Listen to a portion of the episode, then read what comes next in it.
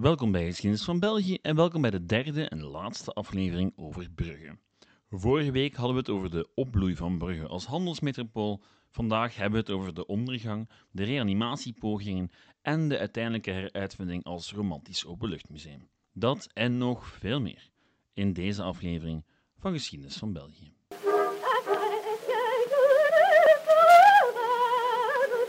De voorbije weken hadden we het over de glorieperiode van Brugge als handelskruispunt tussen Noord en Zuid. Een hoogtij dat tot heel wat rijkdom en stenen gebouwen leidde, maar niet bleef duren. En net zoals de opkomst van Brugge was ook de neergang het gevolg van een heleboel factoren, waaronder drie hele grote: ecologie, politiek en economie. Laten we beginnen met het politieke. Eind 15e eeuw was Brugge veel van zijn invloed en macht kwijtgeraakt. Net als heel wat andere Vlaamse steden trouwens. Het is dan ook geen toeval dat de bloeitijd van Brugge volledig samenvalt met die van de machtigste steden van de Lage Landen. Economische macht en rijkdom werd in de 12e eeuw gebruikt als hefboom om politieke macht op te eisen. Macht die vervolgens gebruikt werd om de eigen positie te verbeteren ten koste van graaf, koning en andere steden. Vandaag de dag wordt de Grote Sporenslag vaak gezien als een conflict tussen het graafschap Vlaanderen en de Franse koning. Als je het mij vraagt echter, was dat vooral een strijd tussen de steden en de Franse koning, die zijn macht wou uitbreiden. Voor ambitieuze vorsten zoals Philippe de Schone waren die pseudo-onafhankelijke stadstaatjes met hun eigen wetten, taxen en stadsmilities zeer hinderlijk.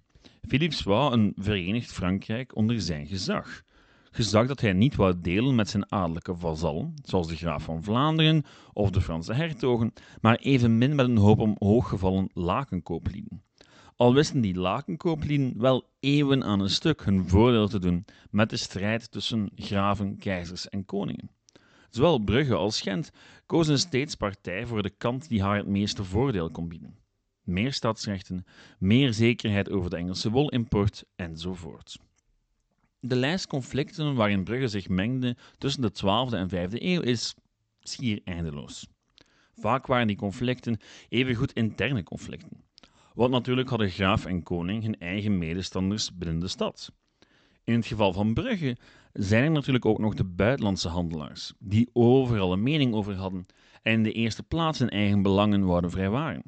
Dat deden ze niet per se door mee te strijden te trekken, maar door een boycott in te stellen met alle gevolgen van dien. Nu, drie eeuwen lang wist Brugge zich wel degelijk recht te houden te midden van al die politieke chaos. En dan hebben we het nog niet eens gehad over de concurrentiestrijd tussen de verschillende steden. Zeker Gent legde Brugge meer dan eens het vuur aan de scheen. Om te beginnen bouwde Gent een groot deel van zijn rijkdom op door een kanaal aan te leggen van Gent naar Damme. U weet wel, Damme, de Brugse verbindingshaven met het Zwin en dus de Noordzee al zou Gent er in tegenstelling tot Brugge wel in slagen om een alternatieve verbinding met de Noordzee te vinden eens het Zwin begon te verzanden. Nu, daarbovenop belanden Brugge en Gent vaak aan verschillende kanten van de vele politieke conflicten. Zo diende Gent Brugge een pijnlijke nederlaag toe bij de slag om het Beverhoutsveld in 1382 en wisten de Gentenaars Brugge zelfs even in te nemen. Nu, die slag maakte deel uit van een veel grotere oorlog tussen Gent en Brugge. Met aan de kant van Brugge ook de graaf van Vlaanderen, de Franse koning en de eerste hertog van Bourgondië. Dat zat zo. Tegen 1380 had de Brugse economie nood aan nieuwe invoerroutes. En de ideale oplossing leek een kanaal van Brugge naar Deinzen. Wat is er in Deinzen? Wel, niks eigenlijk, maar wel de leien. En via de leien komen natuurlijk zich verbinden met andere steden. Het plan werd al snel goedgekeurd door de graaf van Vlaanderen, maar er was nog een klein probleempje. De Gentenaars. Een rechtstreekse verbinding tussen Brugge en de Leyen betekende dat schepen niet langer langs Gent passeren moesten, waardoor de stad een heleboel geld zou mislopen. Het gevolg was een gewapend conflict dat zes jaar zou duren en gigantische gevolgen zou hebben voor de lage landen. Want het betekende onder meer het ontstaan van het hertogdom Bourgondië, zoals we het vandaag kennen uit de geschiedenisboekjes. Absoluut fascinerend, maar een verhaal voor een andere keer. Al is dat verhaal wel zeer relevant voor onze focus van vandaag.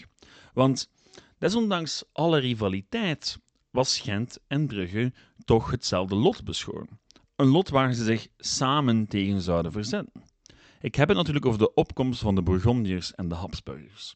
De twee dynastieën die er uiteindelijk in zouden slagen om de macht van de steden aan banden te leggen. Terwijl de Bourgondiërs probeerden te centraliseren, beschermden de steden zoveel mogelijk hun eigen macht en maakten ze dan ook gebruik van elke gelegenheid om in opstand te komen. En hier pauzeren we de politieke situatie even om het ecologische en het economische onder de loep te nemen. Want die twee liggen in dit geval volledig in elkaars verlengde. Beginnen doen we met het ecologische.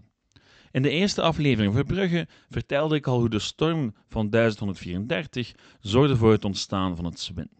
Toen geen minuscuul natuurgebied, maar een gigantische geul waar zwaar beladen schepen door konden varen. Helemaal tot aan Brugge in het begin en later tot aan Damme en nog later tot aan Sluis. Het samenspel tussen natuur en mens mocht Brugge en Damme dan wel tijdelijke voorspoed gebracht hebben, datzelfde samenspel zou op termijn het einde inleiden van de bloei. Wat me brengt tot de polder. Geen louter Nederlands fenomeen, integendeel. We vergeten het af en toe, maar grote delen van West-Vlaanderen zijn net als grote stukken van Nederland gewonnen op de zee. Het gaat dan vooral om stukken grond die vroeger met de regelmaat van een klok overstroomden. In vele gevallen zelfs dagelijks, zoals bijvoorbeeld het Zwin. Dat soort gronden werd lang met rust gelaten door de lokale bevolking, tot men plots grondtekort had en naar een oplossing zocht. En dat moment arriveerde in het midden van de 12e eeuw, vlak na het ontstaan van het Zwin dus. Toen begon de bevolking toe te nemen en er was bij gevolg een zeer grote vraag naar voedsel. Maar om voedsel te produceren had je natuurlijk grond nodig, landbouwgrond. Die vraag was zo groot dat men naar de zee begon te kijken. Kon men die niet op een of andere manier terugdringen, of op zijn minst toch de gebieden die dagelijks overstroomden? En zo ja, hoe deed men dat dan? Wel, je begint door dijken aan te leggen.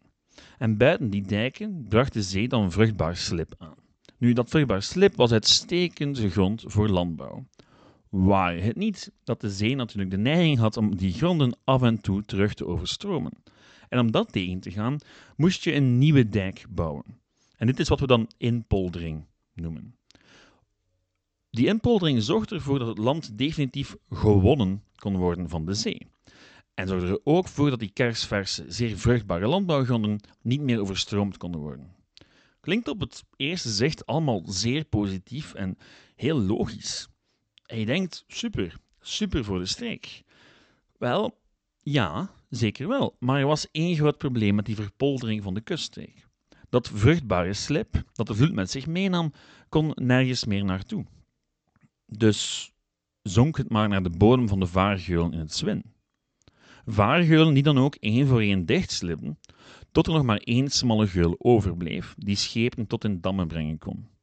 Maar naarmate er steeds meer landbouwgrond en steeds minder zwin was, slipte ook die dicht en verloor Damme alle belang omdat ze simpelweg niet meer te bereiken was. En in plaats daarvan werd in het jaar 1400 een nieuwe haven uit de grond gestampt: Sluis. Brugge zou nog een hele tijd een belangrijke en machtige handelsstad blijven, maar hoe meer het Zwin dichtslipte, hoe moeilijker het voor zeeschepen werd om hun goederen in Brugge te krijgen. En tegelijkertijd had er zich in Brabant een aantrekkelijk en makkelijk te bereiken alternatief aangeboden: Antwerpen. Brugge zou nog wel pogingen doen om het Zwin in stand te houden, maar bij gebrek aan moderne bakkerboten à la Jan de Nul was er geen beginnen aan. De geulen werden kleiner en kleiner, zodat minder en minder schepen de weg naar Brugge vonden. En net op het moment dat Brugge het echt moeilijk kreeg op economisch vlak, werd ook op politiek vlak de schroef aangedraaid. Tegen 1480 had de lakenhandel serieuze klappen gekregen en leek Antwerpen Brugge's rol als economische draaischijf over te nemen. Maar Brugge had nog steeds heel wat stadsrechten. Rechten die ze opnieuw had verkregen na een gezamenlijke opstand met Gent en andere steden in 1477, toen Karel de Stoute overleed bij het beleg van Nancy en zijn nog geen twintig jaar oude dochter, Maria van Bourgondië, de macht moest overnemen. De steden maakten van de gelegenheid gebruik om Maria in een hoek te duwen en haar te dwingen om privileges te ondertekenen, waardoor de steden weer een stuk meer macht kregen. Enkele ministers werden onthoofd En uiteindelijk zocht Maria haar heil bij een sterke bondgenoot. Een bondgenoot die haar zou kunnen beschermen tegen de ambities van de steden en een heleboel buitenlandse mogendheden. Met Frankrijk voorop natuurlijk. Nu, die echtgenoot dat was Maximiliaan van Oostenrijk, latere keizer en de eerste Habsburger die over onze streken heersen zou. Want ja, Maria was geen lang leven beschoren als hertogin. In 1482 overleed ze al bij een ongeval. Haar erfgenaam, de toen vierjarige Philips de Schone, werd voorlopig vervangen als heerser door zijn vader, Maximiliaan. En die Maximiliaan die had helemaal geen geduld met de ambities van steden zoals Brugge of Gent. Integendeel, Maximiliaan was vooral geïnteresseerd in oorlog. En voor oorlog heb je geld nodig. En geld, dat hadden die steden wel. En nu zou ik een zeer gedetailleerd overzicht kunnen geven van de opstand tegen Maximiliaan, maar ook dat zal voor een andere keer zijn. Het feit is dat de oorlog eindigde met een onderworpen Brugge, dat zijn stadsmuren moest afbreken. Het hof en alle bestuursfuncties die erbij hoorden verhuisden naar Gent. Onder meer naar het Prinsenhof, waar in 1500 Karel V geboren zou worden. Het moeten afbreken van de eigen stadsmuren is meestal een slecht teken voor de macht van een stad. Wat Brugge betreft was het duidelijk dat de hoogdagen van de stad achter haar lagen. Al deed de stad wel haar best om er weer bovenop te komen. Maar goed, het bouwen van een nieuw kanaal mislukte, een gedeeltelijke heropbouw van de stad mislukte, en als dat allemaal nog niet erg genoeg was, was de 16e eeuw al helemaal geen petje voor de lage landen in het algemeen. De handel viel volledig stil tijdens de opstand tegen Philips II, en tijdens die opstand kwam de definitieve doodsteek voor Brugge. Want Sluis, de haven voor Brugge, viel in de handen van de Republiek. Brugge was haar havenstad kwijt en haar verbinding met de Noordzee. Bij gevolg was eind de 16e eeuw Brugge nog slechts een schim van zichzelf. Ja, er waren enkele pogingen om de stad te revitaliseren, maar rond 1590 schreef Zegere van Malen een werk over de toen nog recente geschiedenis van Brugge, onder de volgende veelzeggende titel. Deerlijke lamentatie en de beklag van de destructie van de steden van Brugge. Hij probeert de situatie van Brugge te vatten in volgende zin. Wat baat het luide roepen en de tieren? Het is een scherp zwaard dat een honger barst. Men telt van mager eten alle onze rebben. Aanziet nu met compassie de stad van Brugge, hoe ziek en de krank dat ze ligt om te sterven, met penning en de keersen in de hand, al levende dood. Klinkt zeer dramatisch en was het waarschijnlijk ook, maar de stad bleef wel bestaan. Wat voor mensen als Van Malen moeilijk te verteren was, was het contrast tussen de 15e en de 16e eeuw. Tussen het machtige Brugge van Waleer en het provinciestadje dat het geworden was. Nu goed, de stad bleef wel bestaan. Ze werd niet zomaar verorberd door de geschiedenis. Meer zelfs, ze kreeg ook haar hedendaagse aanzicht voor een groot stuk. Veel van de gebouwen in de binnenstad die we vandaag nog kunnen zien, dateren niet uit de middeleeuwen, maar uit de 17e en 18e eeuw. Want in die periode was er een verbod op houten gebouwen. Dus vele houten gebouwen werden in die periode van 200 jaar afgebroken, zo'n 800, en vervangen door stenen huizen. In diezelfde periode verschenen ook nog nieuwe kerken, kloosters en godshuizen. In 1665 kreeg Brugge zelfs weer een verbinding naar de zee, via een kanaal naar Oostende. Niet dat dat alles de glorie van Waleer terugbracht, dat niet, maar de stad kon zichzelf blijven onderhouden, kon blijven bestaan. En tegelijkertijd ontwikkelde zich ook de Brugse kantindustrie. Een industrie die een zeer belangrijke positie zou innemen in de lokale economie, tot op de dag van vandaag. In 1802 waren op een bevolking van 40.000 inwoners zo'n 6.000 vrouwen te werk gesteld in de kantnijverheid.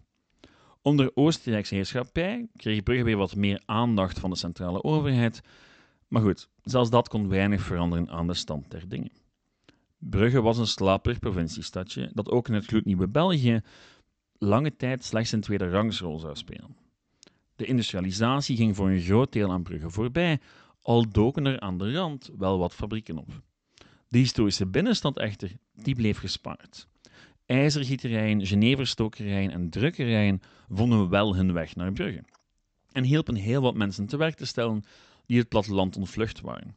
Al was het in de realiteit bitter weinig in vergelijking met Brugge's concurrenten van weleer, zoals Gent of Antwerpen. Nu goed, het was wel in deze periode dat een van de beroemdste werken over Brugge het daglicht zag. Want oké, Van Malen mag dan wel de eerste klaagzang over het trieste lot van Brugge geschreven hebben, het was zeker niet het laatste, nog het bekendste. Het bekendste dat is van auteur Georges Rodenbach en getiteld Bruges la Mort. De roman gaat in de eerste plaats over een mislukte relatie, maar Brugge dient als deprimerende achtergrond. Dit alles doet natuurlijk de vraag reizen hoe dat Brugge het Brugge van vandaag geworden is. Zonder veel traditionele industrie, ja, maar met een niet eindigende stroom van toeristen die de lokale economie staande houden. Wel, geloof het of niet, maar Brugge heeft zeer veel te danken aan de 19e-eeuwse romantiek en het Belgische nationalisme. Dat die twee nauw met elkaar verbonden zijn, dat wist u natuurlijk al langer.